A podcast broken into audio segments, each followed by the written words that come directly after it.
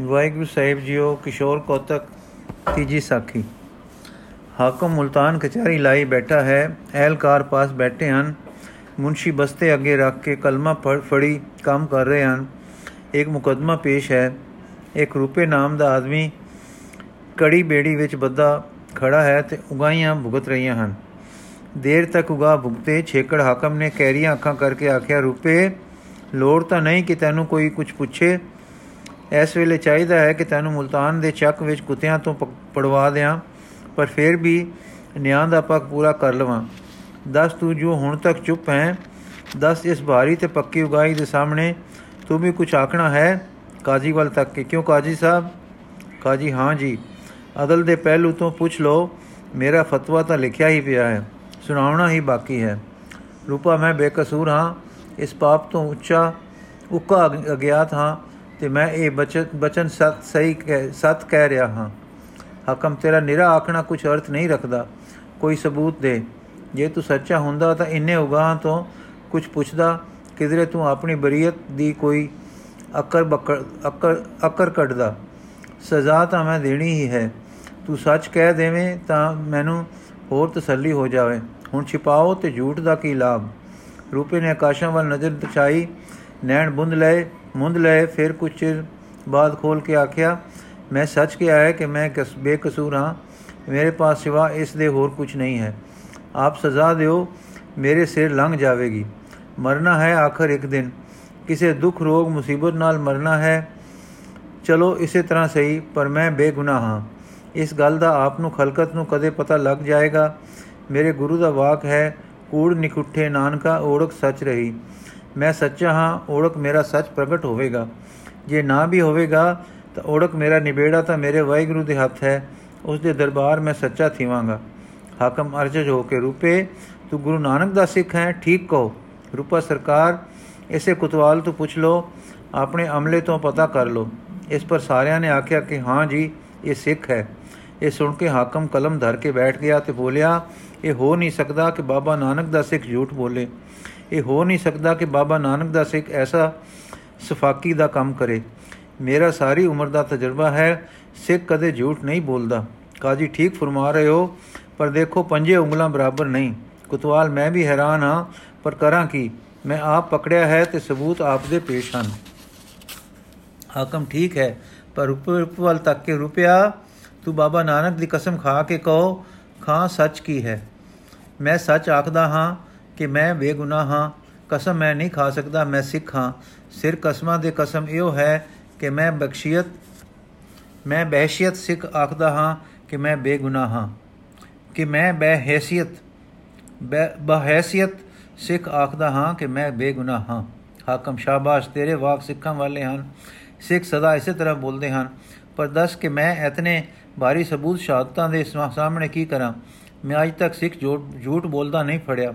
ਤੈਨੂੰ ਝੂਠਾ ਸਮਝਣੋਂ ਝਕਦਾ ਹਾਂ, ਪਰ ਕਰਾਂ ਕੀ? ਕੁਤਵਾਲ, ਜੋ ਮਿਸਲ ਆਖਦੀ ਹੈ, ਆਪ ਨੂੰ ਤਾਂ ਉਸੇ ਪਾਸੇ ਟੁਰਨਾ ਹੋਊ ਮਜਬੂਰੀ ਹੈ। ਤੁਸੀਂ ਕੀ ਕਰੋ? ਹਾਕਮ ਠੀਕ ਹੈ, ਪਰ ਮੈਂ ਲਕੀਰ ਦਾ ਫਕੀਰ ਨਹੀਂ। ਆਇਨ ਤੇ ਕਾਨੂੰਨ ਬਣਾਈਦੇ ਹਨ ਕਿ ਇਨਸਾਫ ਵਿੱਚ ਇਮਦਾਦ ਹੋਵੇ। ਸੱਚ ਲੱਭੇ, ਅਦਲ ਹੱਥ ਆਵੇ। ਨਾ ਕਿ ਇਨਸਾਫ ਛਿੱਕੇ ਤੇ ਰਹਿ ਜਾਵੇ ਤੇ ਆਇਨ ਇਨਸਾਫ ਦੀ ਥਾਂ ਮੱਲ ਲਵੇ ਤੇ ਨਤੀਜਾ ਬੇਅਦਲੀ ਹੋਵੇ। ਕੁਤਵਾਲ ਬਜਾ ਹੈ, ਪਰ ਇਹ ਦਨਾੜ ਆਦਮੀ ਹੈ, ਇਸ ਪਾਸ ਸਬੂਤ ਸ਼ਹਾਦਤ ਨਹੀਂ। ਹਾਕਮ ਰੂਪੇ, ਤੇਰੇ ਪਾਸ ਕੋਈ ਸਬੂਤ ਨਹੀਂ, ਕੋਈ ਤੇਰੀ ਹਾਮੀ ਭਰਨ ਵਾਲਾ ਨਹੀਂ। ਰੂਪਾ, ਜੇ ਲੋਕੀ ਨਿਰਭੈ ਹੋਣ, ਜੇ ਸੱਚ ਬੋਲਣ ਨਾਲ ਫਾਈਆਂ ਨਾ ਪੈਣ, ਤਾਂ ਕਿਉਂ ਨਹੀਂ? ਮੇਰੇ ਉਗਾ ਵੀ ਬਹੁਤ ਆ ਜਾਣ। ਪਰ ਉਹ ਤਾਂ ਦਬ ਕੇ ਬੈਠੇ ਹਨ ਕਿ ਜੇ ਸੱਚ ਬੋਲਿਆ, ਜੋ ਇਸ ਵੇਲੇ ਕਿਸੇ ਇੱਕ ਤਾਕਤਵਰ ਆਦਮੀ ਨੂੰ ਮਨਜ਼ੂਰ ਨਹੀਂ, ਤਾਂ ਪਰਸੋਂ ਉਹਨਾਂ ਦੇ ਦੋਸ਼ ਲਾ ਕੇ ਕਾਜੀ ਪਾਸ ਸ਼ਿਕਾਇਤ ਚਲੀ ਜਾਵੇਗੀ ਕਿ ਇਤਨੀ ਇਸਨੇ ਹਜ਼ਰਤ ਦੀ ਸ਼ਾਨ ਵਿੱਚ ਮਾੜੀ ਗੱਲ ਕਹੀ ਹੈ, ਇਸ ਨੂੰ ਮਾਰਿਆ ਜਾਵੇ ਜਾਂ ਦੀਨ ਵਿੱਚ ਸ਼ਾਮਲ ਕੀਤਾ ਜਾਵੇ। ਫਿਰ ਤੁਸੀਂ ਹੀ ਫਰਮਾਓ, ਕੌਣ ਕਿਸੇ ਦੀ ਖਾਤਰ ਆਪੇ ਨੂੰ ਸੰਕਟ ਵਿੱਚ ਪਾ ਲਵੇ। ਇਸ ਵਾਕ ਪਰ ਕੁਤਵਾਲ ਨੇ ਮੁੱਲ ਟੁਕੇ ਤੇ ਕਾਜੀ ਨੇ ਕਸੀਸ ਵਟੀ, ਹਾਕਮ ਨੇ ਦੋਏ ਗੱਲਾਂ ਤੱਕੀਆਂ, ਫਿਰ ਇਨੀ ਸੋਚੀ ਪੈ ਗਿਆ, ਰੂਪਾ ਬੜਾ ਅਮੀਰ ਆਦਮੀ ਹੈ ਇਸ ਨੇ ਧਾੜਾ ਕਿਉਂ ਮਾਰਨਾ ਸੀ? ਸਿੱਖ ਹੈ, ਜਾਨ ਪਰ ਆ ਬਣੀ ਹੈ, ਫਿਰ ਵੀ ਕਸਮ ਨਹੀਂ ਖਾਂਦਾ। ਆਪਣੇ ਸੱਚ ਤੇ ਕੈਸੀ ਪੱਕੀ ਟੇਕ ਧਾਰੀ ਖੜਾ ਹੈ। ਉਧਰ ਸਬੂਤ ਕਮਾ ਹੱਕਾ ਪੂਰੇ ਪੂਰੇ ਹਨ। ਹਾਕਮ ਰੂਪੇ ਨੂੰ ਰੁਪਿਆ। ਨਿਰੀਆਂ ਗੱਲਾਂ ਨਾਲ ਤਾਂ ਨਹੀਂ ਕੁਝ ਬਣਦਾ। ਕੋਈ ਪੱਕੀ ਟੋ ਟੇਕ ਆਪਣੀ ਅਸਮਤ ਦੀ ਪੇਸ਼ ਕਰ। ਰੂਪਾ, ਤੇਰੇ ਦਰ ਕਦੇ ਨਾ ਆਉਣਾ। ਜੇ ਜਾਉਣਾ ਪਵੇ, ਜੇ ਆਉਣਾ ਪਵੇ ਤਾਂ ਕਦੇ ਝੂਠ ਨਾ ਬੋਲਣਾ। ਆਪਣੇ ਪਰਾਏ ਜਦ ਡਰ ਹੇਠ ਆ ਨਾ ਬੋੜਨ, ਤਾਂ ਆਪਣੇ ਸਤਿਗੁਰ ਦੇ ਦਰਬਾਰ ਕੂਕ ਕਰਨੀ ਇਹ ਸਿੱਖੀ ਹੈ। ਮੈਂ ਕਰ ਚੁੱਕਾ ਹਾਂ। ਹੋਰ ਤੇਰੇ ਅੱਗੇ ਇੱਕ ਰਹਿਮ ਲਈ ਪੁਕਾਰ ਹੈ। ਜੇ ਮਾਰਨਾ ਹੀ ਤਾਂ ਕਿਸੇ ਸੌਖੀ ਮੌਤ ਤੇ ਮਾਰ, ਤਾਂ ਮਾਰ। ਮਰਨਾ ਹੈ, ਸਤਗੁਰਾਂ ਮਰਨਾ ਸਿਖਾਇਆ ਹੈ। ਸਿਰ ਨਾਲ ਸਾਡੇ ਮੋਹ ਨਹੀਂ, ਸੱਚ ਨਾਲ ਮੋਹ ਹਨ। ਇਹ ਸਿੱਖੀ ਹੈ, ਹੋਰ ਕੀ ਆਖਾਂ? ਇਸ ਵੇਲੇ ਇੱਕ ਸਾਂਢਣੀ ਵਾਰ ਸਾਂਢਣੀ ਸਵਾਰ ਆਇਆ, ਛੇਤੀ ਅੰਦਰ ਆਇਆ ਤੇ ਇੱਕ ਰੁੱਕਾ ਹਕਮ ਦੇ ਹੱਥ ਦਿੱਤਾ। ਇਹ ਰੁੱਕਾ ਤੁਲੰਬੇ ਤੇ ਕੋਤਵਾਲ ਦਾ ਸੀ। ਇਹ ਕੋਤਵਾਲ ਪੜਿਆ ਹੋਇਆ ਸੀ, ਪਰ ਥੋੜਾ ਥਾਣੇਦਾਰ ਸੀ, ਪਰ ਬੜਾ ਤਕੜਾ ਤੇ ਹਿੰਮਤੀ ਮੁਸਲਮਾਨ ਸੀ, ਪਰ ਸੱਚਮੁੱਚ ਦਾ ਦੀਨਦਾਰ ਸੀ। ਇਸ ਦਾ ਰੁੱਕਾ ਪੜ ਕੇ ਹਾਕੀ ਨੇ ਕਾਜੀ ਦੇ ਹੱਥ ਦੇ ਦਿੱਤਾ। ਕਾਜੀ ਦਾ ਰੰਗ ਪੜਦੇ ਪੜਦੇ ਨੀਲਾ ਪੈ ਗਿਆ। ਕੁਤਵਾਲ ਨੇ ਕਿਹਾ, ਕਾਜੀ ਸਾਹਿਬ, ਜੇ ਪੋਸ਼ੀਦਾ ਅਮਰ ਨਹੀਂ ਤਾਂ ਸੁਣਾ ਦਿਓ। ਕਾਜੀ ਸਾਹਿਬ ਨੇ ਵਾਚਿਆ, ਜਿਸ ਦਾ ਅਰਥ ਸੀ, ਮੈਂ ਅੱਜ ਬੜੀ ਖਰਾਬੀ ਮਗਰੋਂ ਇੱਕ ਡਾਕੂਆਂ ਦਾ ਟੋਲਾ ਫੜਿਆ ਹੈ, ਜਿਨ੍ਹਾਂ ਨੇ ਸਰਦਾਰ ਦਾ ਨਾਮ ਰੂਪਾ ਹੈ। ਇਹਨਾਂ ਦੇ ਜਿਮੀ ਦੋਜ ਗੁਰੇ ਵਿੱਚੋਂ ਕਮ ਕਮ ਅਸ ਕਮ 20 ਡਾਕਿਆਂ ਦਾ ਮਾਲ ਬਰਾਮਦ ਹੋਇਆ ਹੈ। ਮੈਨੂੰ ਇੱਕ ਨੇਕ ਅਮਲ ਅਦੀਏ ਨੇ ਦੱਸਿਆ ਕਿ ਮੁਲਤਾਨ ਵਿੱਚ ਇੱਕ ਰੂਪਾ ਗ੍ਰਿਫਤਾਰ ਹੈ, ਡਕੈਤੀ ਵਿੱਚ ਇਸ ਤਾਇਫੇ ਦਾ ਸਰਦਾਰ ਦੱਸਦਾ ਹੈ ਕਿ ਉਹ ਰੂਪਾ ਬੇਗੁਨਾਹ ਹੈ। ਉਹ ਡਾਕਾ ਵੀ ਇਸ ਰੂਪੇ ਧਾੜਵੀ ਨੇ ਜੋ ਮੈਂ ਫੜਿਆ ਹੈ ਮਾਰਿਆ ਸੀ। ਮਾਲ ਵੀ ਉਸ ਡਾਕੇ ਦਾ ਬਹੁਤ ਸਾਰਾ ਬਰਾਮਦ ਹੋ ਗਿਆ ਹੈ। ਉਸ ਰੂਪੇ ਦੇ ਮੁਕਦਮੇ ਦਾ ਤਾਂ ਹਾਲ ਜਨਾਬ ਫੈਸਲਾ ਨਾ ਫਰਮਾਓ। ਮੈਂ ਇਹ ਮੁਲਜ਼ਮ ਜਲਦੀ ਘੱਲਾਂਗਾ। ਇਹ ਸੁਣ ਕੇ ਰੂਪੇ ਦੇ ਨੈਣ ਬੰਦ ਹੋ ਗਏ ਤੇ ਮੱਧਮ ਆਵਾਜ਼ ਆਈ, ਧੰਨ ਗੁਰੂ ਨਾਨਕ, ਧੰਨ ਗੁਰੂ ਨਾਨਕ, ਧੰਨ ਗੁਰੂ ਨਾਨਕ। ਬੰਦੀ ਛੋੜ ਦਾਤਾ ਹਰਗੋਬਿੰਦ ਤੂੰ ਧਨ ਸਾਹਿਬ, ਦਸਵੇਂ ਪਾਤਸ਼ਾਹ, ਮੇਰੇ ਸਾਈਂ ਤੂੰ ਧਨ। ਕੁਤਵਾਲ ਦਾ ਰੰਗ ਸੁਣਦਿਆਂ ਫਿੱਕਾ ਹੋ ਗਿਆ, ਚਿੱਟਾ ਫਟਕ, ਫਿਰ ਪੀਲਾ ਵਸਾਰ। ਹਾਕਮ ਫਰਮਾਈਏ, ਕੁਤਵਾਲ ਸਾਹਿਬ, ਕੁਤਵਾਲ, ਮੇਰੇ ਖਿਆਲ ਵਿੱਚ ਤਾਂ ਹਾਕਮ ਤਲੰਬਾ ਨੂੰ ਭੁਲੇਖਾ ਲੱਗਾ ਹੈ, ਆਪ ਦਰਿਆਫਤ ਕਰ ਲਵੋ, ਤਸੱਲੀ ਹੋ ਜਾਏ। ਹਾਕਮ ਜੇ ਸੱਚ ਨਿਕਲ ਆਇਆ, ਫਿਰ ਆਪ ਦੀ ਇਸ ਕੁਤਵਾਲ ਗੱਲ ਟੁੱਕੇ। ਮੈਨੂੰ ਉਮੀਦ ਨਹੀਂ, ਪਰ ਖੈਰ, ਗਲਤੀ ਵੀ ਇਨਸਾਨ ਤੋਂ ਹੀ ਹੁੰਦੀ ਹੈ, ਐਸਾ ਹੋ ਜਾਂਦਾ ਹੈ। ਕੋਈ ਬੇਈਮਾਨੀ ਥੋੜੀ ਹੈ। ਕਾਜੀ ਵੱਲ ਤੱਕ ਕਿ ਕਿਉਂ ਕਾਜੀ ਸਾਹਿਬ? ਕਾਜੀ, ਜੀ ਹਾਂ, ਇਨਸਾਨ ਦੀ ਬੁਨਿਆਦ ਹੀ ਗਲਤੀ ਹੈ। ਕਰੇ ਆਪਣੇ ਵੱਲੋਂ ਠੀਕ, ਗਲਤੀ ਅੱਲਾ ਦੇ ਜਿੰਮੇ। ਰੂਪਾ ਅੱਲਾ ਦੇ ਜਿੰਮੇ ਸਦਾ ਸੱਚ। ਸਾਡੀਆਂ ਗਲਤੀਆਂ ਅੱਲਾ ਮਾਫ ਕਰੇ। ਹਾਕਮ, ਰੂਪੇ, ਜੇ ਮੈਂ ਤੈਨੂੰ ਆਜ਼ਾਦ ਕਰ ਦਿਆਂ ਤਾਂ ਤੂੰ ਫੇਰ ਤੂੰ ਆਪੇ ਉਸ ਦਿਨ ਹਾਜ਼ਰ ਹੋਵੇਂਗਾ। ਰੂਪਾ ਜੀ, ਹੋ ਜਾਵਾਂਗਾ ਜਨਾਬ। ਕੁਤਵਾਲ, ਤਦ ਤੱਕ ਹਵਾਲੇ ਹਵਾਲਾਤ ਰਹੋ। ਖਬਰੇ ਉਸ ਦੇ ਨਾ ਆਵੇ ਮਫਰੂਸ, ਮਫਰੂਰ ਹੋ ਜਾਵੇ। ਹਾਕਮ, ਰੂਪੇ ਵਾਲ ਕੀ ਮੈਂ ਗੁਰੂ ਨਾਨਕ ਦੇਵ ਸਿੱਖ ਦੇ ਬਚਨ ਤੇ ਭਰੋਸਾ ਕਰ ਸਕਦਾ ਹਾਂ? ਤੂੰ ਕਿਤੇ ਨਿਸੇ, ਨਸੇ ਭਜੇਗਾ ਤਾਂ ਨਹੀਂ। ਰੂਪਾ, ਪੱਕਾ ਭਰੋਸਾ ਕਰ ਸਕਦੇ ਹੋ। ਕੁਤਵਾਲ, ਜੇ ਹਵਾਲਾਤ ਵਿੱਚ ਰਹੇ ਤਾਂ ਕੀ ਹਰਜ ਹੈ ਹਾਕਮ, ਇਹ ਬੇਕਸੂਰ ਹੈ। ਆਪ ਦੇ ਸਬੂਤ ਸੱਚੇ ਨਹੀਂ। ਮੁਕਦਮਾ ਵੱਡਾ ਨਾ ਹੋਣ ਕਰਕੇ ਜੇ ਆਪ ਹੀ ਮੁਕਾ ਛੱਡ ਦੇ, ਤਾਂ ਇਹ ਬੇਗੁਨਾਹ ਮਾਰਿਆ ਗਿਆ ਸੀ। ਪਰ ਹੁਣ ਦੂਸਰੇ ਮੁਕਦਮੇ ਦੀ ਪੇਸ਼ੀ ਤੱਕ ਇਹ ਕਿਉਂ ਕੈਦ ਰਹੇ? ਇਹ ਸਿੱਖ ਹੈ, ਜੇ ਫਾਇ ਵੀ ਮਿਲਣਾ ਹੋਸੀ ਤਾਂ ਇਕਰਾਰ ਕਰਕੇ ਅਪੜ ਪਏਗਾ। ਆਜ਼ਾਦ ਕਰੋ ਗਰੀਬ ਨੂੰ। ਬਹੁਤ ਤਸੀਆ ਭੋਗ ਚੁੱਕਾ ਹੈ। ਸੋ ਰੁਪਏ ਹੁਰੀ ਆਜ਼ਾਦ ਹੋ ਕੇ ਅੱਜ ਘਰ ਆਏ। ਜੇ ਖੁਸ਼ੀ ਉਸ ਦੇ ਘਰ ਹੋਈ ਉਸ ਨੂੰ ਕੌਣ ਵਰਣਨ ਕਰੇ?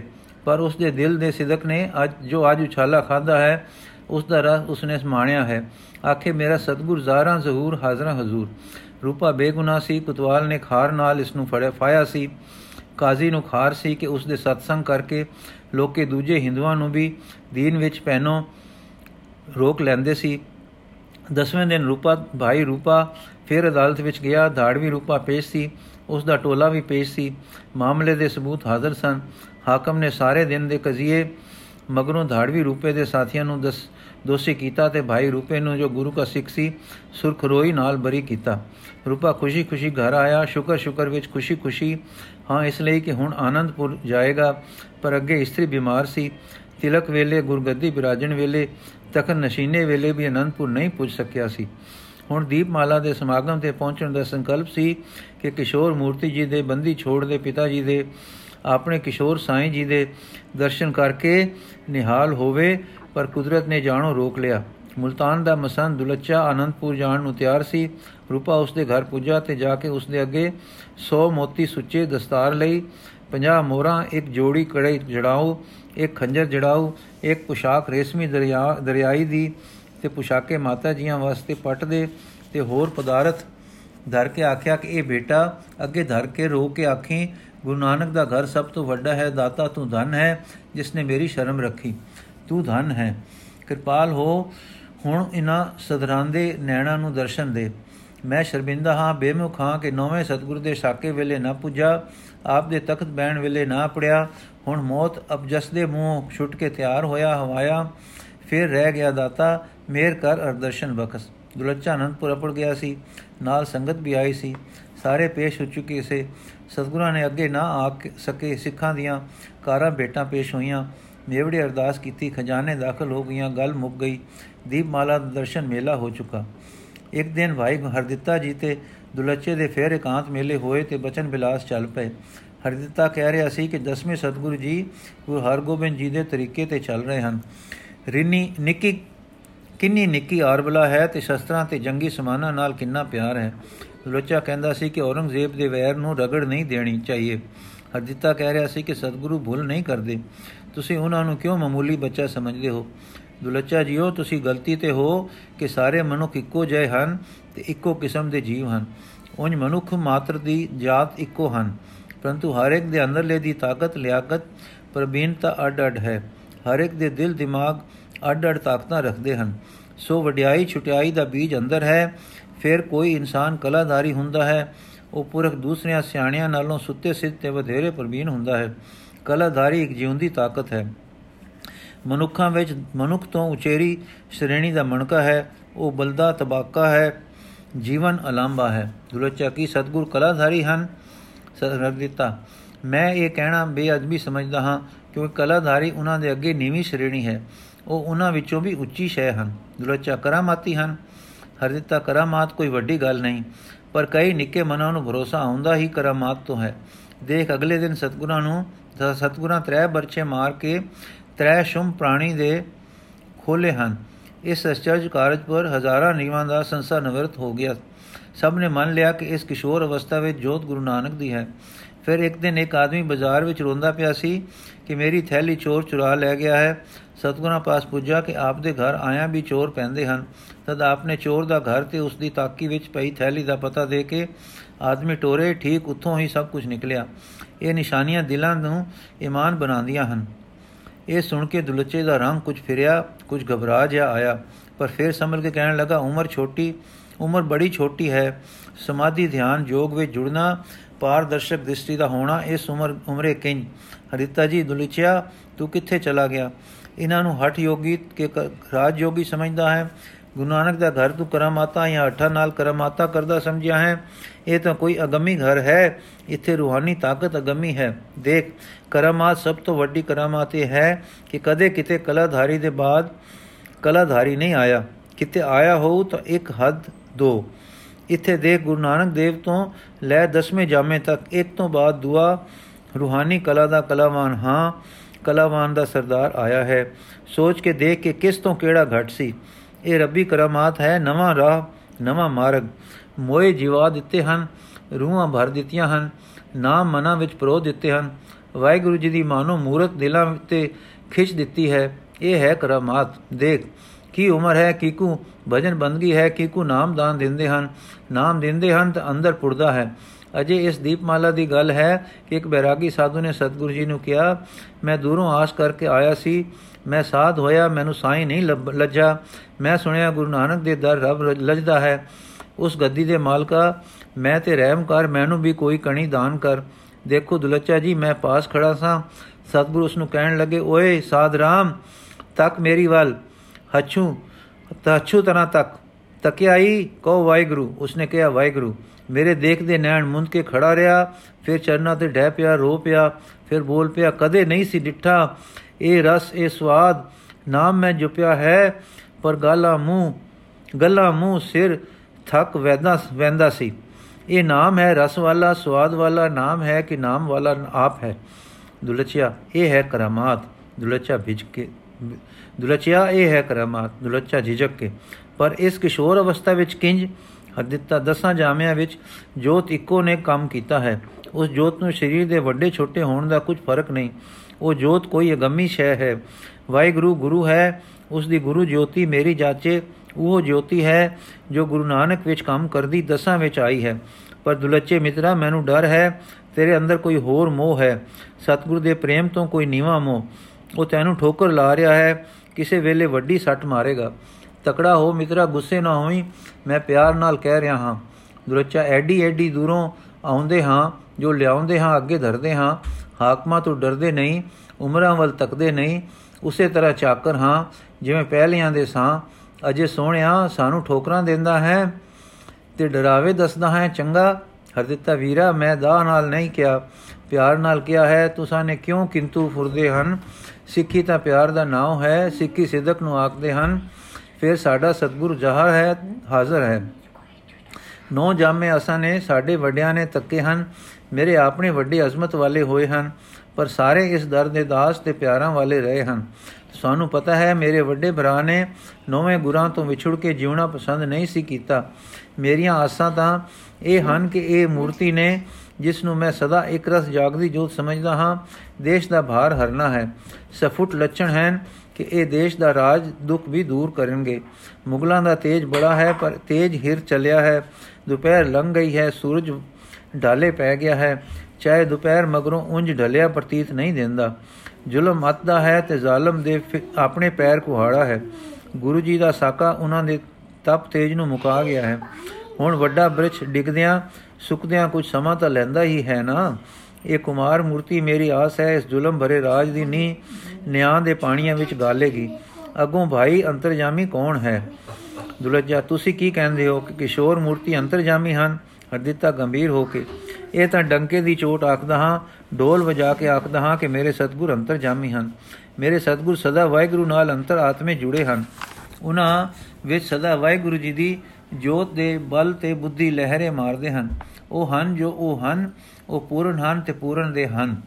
ਅੰਤਰਜਾਮੀ ਕਹਿਣਾ ਕੋਈ ਬੜੀ ਵਡਿਆਈ ਦੇਣੀ ਨਹੀਂ ਹੈ। ਉਹ ਤਾਂ ਸਾਰੀ ਪਰਮੇਸ਼ਰਤਾਈ ਰੂਹਾਨੀਅਤ ਅਹਲੂਦੀਅਤ ਨਾਲ ਸਰਸਾਰ ਭਰਪੂਰ ਲੈ ਲੈ ਕਰ ਰਹੇ ਹਨ। ਗੁਰੂ ਨਾਨਕ ਦੇਵ ਗੋਬਿੰਦ ਰੂਪ ਹਨ। ਇਸ ਵਿੱਚ ਫਕਰ ਹੈ, ਸੁਖ ਹੈ, ਇਹ ਸੱਚ ਹੈ ਤੇ ਸੁਖਦਾਈ ਸੱਚ ਹੈ। ਤੂੰ ਵੀ ਇਸੇ ਦਰਦਾ ਹੈ, ਤੂੰ ਵੀ ਇਹੋ ਜਾਣਦਾ ਹੋਸੇ, ਪਰ ਮਤੇ ਪਰਤਾਵੇ ਪਿਆ ਲੈਂਦਾ ਹੋਵੇਂ ਹੈ ਦੁਲਚਾ ਹੱਸ ਕੇ ਉੱਠ ਗਿਆ। ਅਗਲੇ ਦਿਨ ਜਦ ਆਸਾ ਦੀ ਵਾਰ ਦਾ ਭੋਗ ਪੈ ਚੁੱਕਾ ਖੜਾ ਪ੍ਰਸ਼ਾਦ ਵਰਤੀ ਚੁੱਕਾ ਤਾਂ ਕਿਸ਼ੋਰ ਮੂਰਤੀ ਜੀ ਅੱਖਾਂ ਮੀਟੇ ਹੋਏ ਸਨ। ਅੱਜ ਨਵੀਂ ਸੰਗਤ ਕੋਈ ਨਹੀਂ ਸੀ ਆਈ ਹੋਈ। ਅਗਲੀਆਂ ਸੰਗਤਾਂ ਨਾਲ ਹੀ ਦੀਵਾਨ ਗਹਿ ਘਟ ਗਹਿ ਘਟ ਭਰ ਰਿਹਾ ਸੀ। ਅਚਾਨਕ ਸਤਿਗੁਰੂ ਦੇ ਨੈਣ ਖੁੱਲੇ ਤੇ ਬੋਲੇ, ਦੁਲੱਚਾ ਕਿੱਥੇ ਹੈ? ਦੁਲੱਚਾ ਹੱਥ ਜੋੜ ਕੇ ਆਖ ਲੋਤਾ ਆਪਨੇ ਆਖਿਆ, ਭਾਈ, ਤੂੰ ਮੇਰਾ ਜੋਗਾ ਕੀ ਲਿਆਇਆ ਹੈ? ਦੁਲੱਚਾ ਪਾਸਾ ਜੋ ਕੁਝ ਲਿਆਇਆ ਸਾਂ, ਉਸ ਦਿਨ ਆਪ ਦੇ ਚਰਨਾਂ ਵਿੱਚ ਅਰਪ ਦਿੱਤਾ ਸੀ। ਸਤਿਗੁਰ, ਤੂੰ ਆਪ ਕਹਿ ਆਂਦਾ ਹੈ, ਕਹਿ, ਕੀ ਆਂਦਾ ਹੈ? ਦੁਲੱਚਾ ਜੋ ਤਿਲ ਫੁੱਲ ਸਾਰਿਆਂ ਅਰਪ ਦਿੱਤਾ ਸੀ ਸਤਿਗੁਰ ਕਿਸੇ ਪਿਆਰੇ ਪਿਆਰਾਂ ਵਾਲੇ ਦੇ ਦਿੱਤੀ ਕੋਈ ਅਮਾਨ ਦੁਲੱਚਾ ਸੱਚ ਸਭ ਜੋ ਆਪ ਜੋਗ ਅਰਪ ਕਰ ਦਿੱਤੀ ਸੀ ਸਤਗੁਰ ਕੋਈ ਭੁੱਲੀ ਮਟਕੀ ਰਹਿ ਗਈ ਹੋਵੇ ਚੇਤੇ ਕਰ ਲੈ ਦੇਖ ਮੇਰੇ ਹੱਥ ਬੂਟੇ ਹਨ ਦੁਰਚਾ ਮੈਂ ਤਾਂ ਸਭ ਕੁਝ ਦੇ ਚੁੱਕਾ ਹਾਂ ਆਪ ਚੋਜ ਕਰਦੇ ਹੋ ਬਾਲ ਅਵਸਥਾ ਦਾ ਚੋਜ ਮੇਰੇ ਨਾਲ ਆਪ ਦਾ ਬਾਲਕਪਣੇ ਦਾ ਚੋਜ ਮੇਰੀ ਇੱਜ਼ਤ ਸਤਗੁਰ ਹਾਂ ਦੁਲਚਿਆ ਤੇਰੀ ਇੱਜ਼ਤ ਤੇ ਮੇਰਾ ਚੋਜ ਚੋਜ ਵੇਖ, ਉਹ ਸੂਰੇ ਗੁਰੂ ਤੇਗ ਬਹਾਦਰ ਦਾ। ਇਹ ਕਹਿੰਦੇ ਹੀ ਉਛਲ ਕੇ ਉਸ ਦੀ ਪੱਗ ਲਾ ਸੁੱਟੀ। ਸਿੱਖ ਸੇਵਕ ਦੁਲਚੇ ਦੇ ਇਸ ਨਾ ਮੁਨਾਸਬ ਦਲੇਰੀ ਵਾਲੇ ਉਤਰਾਂ ਤੇ ਚੁਕੰਨੇ ਹੋਏ ਸਨ ਕਿ ਕਿਸ਼ੋਰ ਕੋਤਕ ਇਹ ਵਰਤ ਗਿਆ। ਪਗ ਲੱਥੀ ਤਾਂ ਵਿੱਚੋਂ ਸਤਗੁਰ ਦੇ ਮੇਚੇ ਦੇ ਛੋਟੇ ਜਿਹੇ ਬਣੇ ਜੜਾਉ ਕੜਿਆਂ ਦੀ ਜੋੜੀ ਡਿੱਠੀ ਢੱਠੀ ਇਹ ਇੱਕ ਸਿੱਖ ਨੇ ਚੁੱਕ ਕੇ ਆਪ ਦੇ ਅੱਗੇ ਧਰੇ, ਜਿੱਥੇ ਕਿ ਗੱਦੀ ਤੇ ਆਪ ਸ਼ਾਂਤ ਚਿਤ ਚੜ੍ਹਦੇ ਚੰਦ ਦੀ ਮੁਸਕਰਾਟ ਨਾਲ ਜਾ ਬੈਠੇ ਸੀ। ਦੁਲੱਚੇ ਨੇ ਉਹ ਲੱਥੀ ਪਗ ਚਾਈ ਤੇ ਚਰਨਾ ਤੇ ਜਾ ਧਰੀ ਤੇ ਮੱਥਾ ਟੇਕ ਕੇ ਕਿਹਾ, ਮੈਂ ਭੁੱਲਾ ਹਾਂ, ਬਖਸ਼ ਲੈ। ਮੈਂ ਕਿਸੇ ਮਾਨ ਤੇ ਮਦ ਵਿੱਚ ਲੈ ਰਹਿ ਗਿਆ ਸਾਂ। ਮੈਂ ਜਾਤਾ ਸੀ ਕਿ ਮੈਂ ਮਾਇਆ ਇਕੱਠੀ ਕਰਕੇ ਦਿੰਦਾ ਹਾਂ। ਮੈਂ ਚੰਗਾ ਤੇ ਉੱਚਾ ਹਾਂ। ਮੈਂ ਜਾਤਾ ਸੀ, ਤੁਸੀਂ ਉਮਰਾ ਕਰਕੇ ਛੋਟੇ ਹੋ। ਮੈਨੂੰ ਕੱਲ ਇੱਕ ਸਿੱਖ ਨੇ ਮਤ ਦਿੱਤੀ ਸੀ ਕਿ ਤੂੰ ਸੰਭਲ, ਠੋਕਰ ਖਾਏਗਾ, ਮੈਂ ਨਾ ਸਮਝਿਆ। ਅੱਜ ਠੋਕਰ ਖਾਤੀ ਮੈਂ ਮਾਇਆਧਾਰੀ ਅੰਨਾ ਬੋਲਾ ਹਾਂ, ਪਰ ਹੈ ਦਿਆਲੂ ਮੂਰਤੀ, ਮੈਂ ਪ੍ਰਤੱਖ ਗੁਰੂ ਨਾਨਕ हे ਪ੍ਰਤੱਖ ਗੁਰੂ ਨਾਨਕ, ਮੈਨੂੰ ਬਖਸ਼ ਲੈ। ਇਸ ਵੇਲੇ ਭਾਈ ਹਰਦਿੱਤਾ ਜੀ ਦਾ ਕੋਮਲ ਮਨ ਦਰਵ ਗਿਆ। ਹੱਥ ਜੋੜ ਖੜੋਤਾ, ਪਾਤਸ਼ਾਹ, ਬਖਸ਼ੋ। ਕਿਸ਼ੋਰ ਮੂਰਤੀ ਬੋਲੇ, ਗੁਰੂ ਨਾਨਕ ਦਾ ਘਰ ਸਦਾ ਬਖਸ਼ੰਦ ਹੈ। ਇਸ ਦਰ ਮਾਇਆ ਦੀ ਭੁੱਖ ਨਹੀਂ। ਸਭ ਲੁਟਾ ਦਿਓ ਤੇ ਭਾਂਡੇ ਮੁੰਦੇ ਮਾਰ ਦਿਓ। ਗੁਰੂ ਨਾਨਕ ਦੀ ਟੇਕ ਵਾਹਿਗੁਰੂ ਹੈ, ਪਰ ਪ੍ਰੇਮੀਆਂ ਦੇ ਪ੍ਰੇਮ ਨੂੰ ਤੱਕੋ। ਆਖੋ, ਭਾਈ ਹਰਦਿੱਤਾ ਜੀ, ਦੁਲੱਚੇ ਨੂੰ ਆਖੋ, ਬਖਸ਼ਿਆ।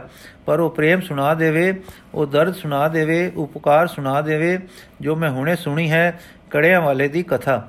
ਤਦ ਦੁਲੱਚੇ ਨੇ ਉੱਠ ਕੇ ਭਾਈ ਰੂਪੇ ਦੀ, ਉਸ ਧਨੀ ਸੇਠ ਦੀ, ਜੋ ਚੋਰਾ ਵਾਂਗੂ ਬੱਧਾ ਗਿਆ ਸੀ, ਕਥਾ ਸੁਣਾਈ, ਉਸ ਦੀ ਗੁਰੂ ਨਾਨਕ ਦੇ ਦਰ ਪੁਕਾਰ ਦੀ ਕਥਾ ਸੁਣਾਈ, ਉਸ ਦੀ ਅਦਾਲਤ ਵਿੱਚ ਗੁਰਸਿੱਖੀ ਦੀ, ਸਿਦਕ ਦੀ ਕਥਾ ਸੁਣਾਈ, ਉਸ ਦੇ ਸੱਚ ਦੀ ਕਥਾ ਸੁਣਾਈ ਤੇ ਉਹਦੇ ਬੰਦੇ ਛੁੱਟਣ ਦੀ, ਅਗਮੋਂ ਸਹਾਇਤਾ ਆਪਣਨ ਦੀ, ਗੁਰੂ ਨਾਨਕ ਦੇ ਦਰੋਂ ਸੁਰਖ ਰੋਈ ਤੇ ਬੰਧਨ ਕਟੀਣ ਦੀ ਕਥਾ ਸੁਣਾਈ ਫਿਰ ਦੁਲੱਚੇ ਨੇ ਉਹ ਪ੍ਰੇਮ ਸੰਦੇਸ਼ਾ ਜੋ ਉਸਨੇ ਦਿੱਤਾ ਸੀ, ਉਹ ਸੁਣਾਇਆ ਤੇ ਆਪ ਮੰਨਿਆ ਕਿ ਰੂਪੇ ਦੇ ਪਦਾਰਥ ਦੀ ਸੁਨਰਤਾ ਨੇ ਮੈਨੂੰ ਮੋਹ ਲਿਆ ਸੀ।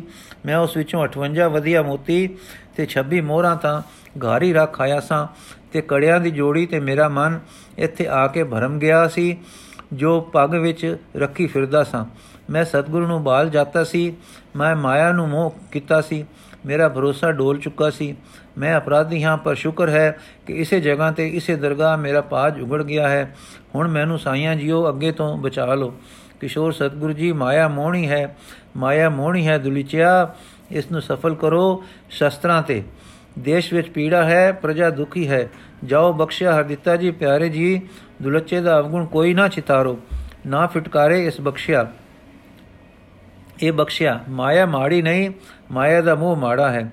ਹਾਂ, ਰੂਪਾ ਚੰਗਾ ਹੈ, ਰੂਪਾ ਗੁਰੂ ਨਾਨਕ ਦਾ ਸਿੱਖ ਹੈ ਧੰਨ ਗੁਰੂ ਨਾਨਕ ਧੰਨ ਗੁਰੂ ਨਾਨਕ ਧੰਨ ਗੁਰੂ ਨਾਨਕ ਕਹਿੰਦੇ, ਸਤਗੁਰ ਕਿੰਨਾ ਚਿਰ ਧੁਨ ਵਿੱਚ ਮਗਨ ਰਹੇ? ਦੀਵਾਨ ਸਾਰਾ ਇਸੇ ਧੁਨ ਵਿੱਚ ਮਗਨ ਹੋ ਗਿਆ। ਫਿਰ ਕਿਸ਼ੋਰ ਮੂਰਤੀ ਨੇ ਨੈਣ ਖੁੱਲੇ ਤੇ ਉੱਤਰ ਦੀ ਠੰਡੀ ਠੰਡੀ ਹਵਾ ਵਾਂਗੂ ਸਹਜੇ ਝੁਮਕਦੇ ਸ਼ਾਂਤੀ ਨਾਲ ਲਪੇਟਾਂ ਦਿੰਦੇ ਮਾਤਾ ਜੀ ਪਾਸ ਚਲੇ ਗਏ। ਇਧਰ ਇਸ ਤਰ੍ਹਾਂ ਦੇ ਕੋਤਕ ਵਰਤਦੇ ਸਨ। ਉਧਰ ਸਤਗੁਰੂ ਜੀ ਦੇ ਖੇਲ ਕੂਦ ਸ਼ਿਕਾਰ, ਤੀਰੰਦਾਜ਼ੀ ਦੇ ਕੋਤਕ ਅਚਰਜ ਸੇ। ਸ਼ਿਕਾਰ ਵੀ ਜਾਂਦੇ, ਸ਼ਸਤਰਾਂ ਦਾ ਅਭਿਆਸ ਵੀ ਕਰਦੇ। ਮਾਮਾ ਜੀ ਤੇ ਮਾਤਾ ਜੀ ਨੇ ਜੋ ਸੰਸਾਰਕ ਧਿਆਨ ਕਰਕੇ ਵਿਦਿਆ ਦਾ ਪ੍ਰਬੰਧ ਕਰ ਰੱਖਿਆ ਸੀ, ਸੋ ਵੀ ਆਖਾ ਨਾ ਮੋੜਦੇ।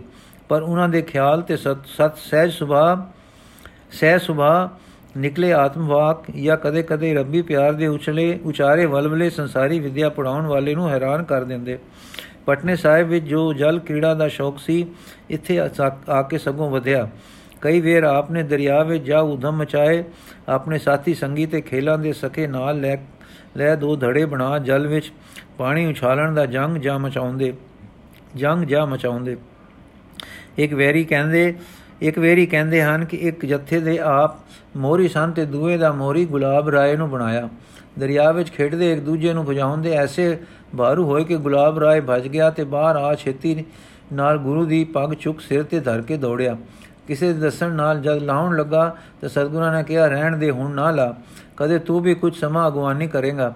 ਪਰ ਇਹ ਪੱਗ ਵਾਲੇ ਸਿਰ ਵਿੱਚ ਮਦ ਨਾ ਵਾੜੀ। ਮਦ ਆਇਆ ਤੰਗਿਆ ਇੱਕ ਦਿਨ ਕਿਸ਼ੋਰ ਮੂਰਤੀ ਦੇ ਕੰਨਾਂ ਵਿੱਚ ਇੱਕ ਡਾਢੀ ਦਰਦ ਭਰੀ ਆਵਾਜ਼ ਕਿਸੇ ਮਾਈ ਦੇ ਰੁਦਨ ਦੀ ਆਈ। ਬੜੇ ਨਰਮ ਦਿਲ ਹੋ ਕੇ ਪਾਸ ਗਏ ਤਾਂ ਉਹ ਰੋ ਰਹੀ ਸੀ ਤੇ ਉਸ ਦੇ ਅੱਗੇ ਉਸ ਦਾ ਪੁੱਤਰ ਪਿਆ ਸੀ। ਆਪ ਦਾ ਦਿਲ ਡਾਢਾ ਦਰਵਿਆ ਤੇ ਕਹਿਣ ਲੱਗੇ, ਮਾਈ, ਕਿਉਂ ਰੋਂਦੀ ਹੈ? ਉਸਨੇ ਕਿਹਾ, ਸਦਾ ਜੀਓ ਪਾਤਸ਼ਾਹ ਆ ਮੇਰਾ ਪੁੱਤਰ ਹੈ, ਇੱਕੋ ਇੱਕ। ਹੁਣੇ ਚੰਗਾ ਭਲਾ ਸੀ, ਹੁਣੇ ਲੇਟ ਗਿਆ ਹੈ। ਤੇ ਦੇਖੋ, ਬੋਲਦਾ ਨਹੀਂ, ਹਿਲਦਾ ਨਹੀਂ, ਸ਼ਾਹ ਨਹੀਂ ਲੈਂਦਾ। ਸਤਗੁਰੂ ਜੀ ਉਸ ਨਰਮ ਦਿੱਲੀ ਵਿੱਚ ਸਹਿਸਬਾ ਬੋਲੇ, ਸ਼ਾਹ, ਤਾਂ ਆਉਂਦਾ ਹੈ, ਦੇਖੋ, ਅੱਖਾਂ ਚਮਕਦਾ ਹੈ ਆ ਦੇਖ। ਮਾਈ, ਇਹ ਤਾਂ ਜਿਉਂਦਾ ਹੈ। ਇਹ ਕੋਤਕ ਤੱਕ ਕੇ ਲੋਕ ਅਚਰਜ ਹੋ ਗਏ। ਸਿੱਖਾਂ ਜਾਤਾ, ਉਹ ਗੁਰੂ ਅਮਰਦਾਸ ਵਾਲੀ ਦਇਆ। ਇਹਨਾਂ ਵਿੱਚ ਹੈ, ਉਹ ਉਪਕਾਰੀ ਸਮਰਥਾ। ਇਹਨਾਂ ਵਿੱਚ ਹੈ, ਮਿਰਤਕ ਕੋ ਜੀਵਾਲਣ ਹਾਰ ਭੁੱਖੇ ਕੋ ਦੇਵਤ ਆਧਾਰ। ਹੁਣ ਆਪ ਦੀ ਵਰੇਸ਼ ਵਧ ਰਹੀ ਸੀ। 13ਵੇਂ 14ਵੇਂ ਵਰੇ ਵਿੱਚ ਪ੍ਰਵੇਸ਼ ਹੋ ਰਿਹਾ ਸੀ। ਜੰਗੀ ਸ਼ੌਕ ਤਿੱਖਾ ਤਿੱਖਾ ਹੋ ਰਿਹਾ ਸੀ ਤੇ ਸ਼ਿਕਾਰ ਵਿੱਚ ਆਪ ਤਕੜੇ ਨਿਸ਼ਾਨ, ਨਿਸ਼ਾਨਚੀ ਹੋ ਗਏ। ਤੀਰੰਦਾਜ਼ੀ ਦੇ ਨਾਲ ਹੁਣ ਬੰਦੂਕ ਵੀ ਚਲਾਉਂਦੇ ਹਨ, ਸਨ। ਨਿਸ਼ਾਨਾ ਜੀ ਬੈਠਦਾ ਸੀ। ਸਿੱਖਾਂ ਦੇ ਦਿਲਾਂ ਦੇ ਪ੍ਰੇਮ ਐਸੇ ਸਨ ਕਿ ਜਿੱਧਰ ਉਹਨਾਂ ਦਾ ਰੁਖ ਸੀ, ਉਹੀ ਸੇਵਾ ਕਰਦੇ ਸਨ। ਕਾਬਲ ਵਿੱਚੋਂ ਇੱਕ ਸ਼ਾਮਿਆਨਾ 2 ਲੱਖ ਦੇ ਖਰਚ ਤੇ ਤਿਆਰ ਹੋ ਕੇ ਦਿੱਲੀ ਪਹੁੰਚਾ, ਪਰ ਦਿੱਲੀ ਦੇ ਸਿੱਖਾਂ ਵਿੱਚ ਇਹ ਚਾਹੋ ਆਇਆ ਕਿ ਸਾਡੇ ਪਾਤਸ਼ਾਹ ਲਈ ਜੋ ਰੂਹ ਦੇ ਦੇਸ਼ ਦਾ ਸੱਚਾ ਪਾਤਸ਼ਾਹ ਹੈ, ਇਸ ਤੋਂ ਵੀ ਸੁੰਦਰ ਡੇਰਾ ਬਣਨਾ ਚਾਹੀਏ। ਅਫਗਾਨਿਸਤਾਨ ਦੀ ਸੰਗਤ ਨੇ ਉਸ ਤੋਂ ਵੀ ਅਧਿਕ ਸੋਹਣਾ ਡੇਰਾ ਤਿਆਰ ਕਰਵਾਇਆ। 2.5 ਲੱਖ ਰੁਪਇਆ ਇਸ ਪਰ ਖਰਚ ਆਇਆ।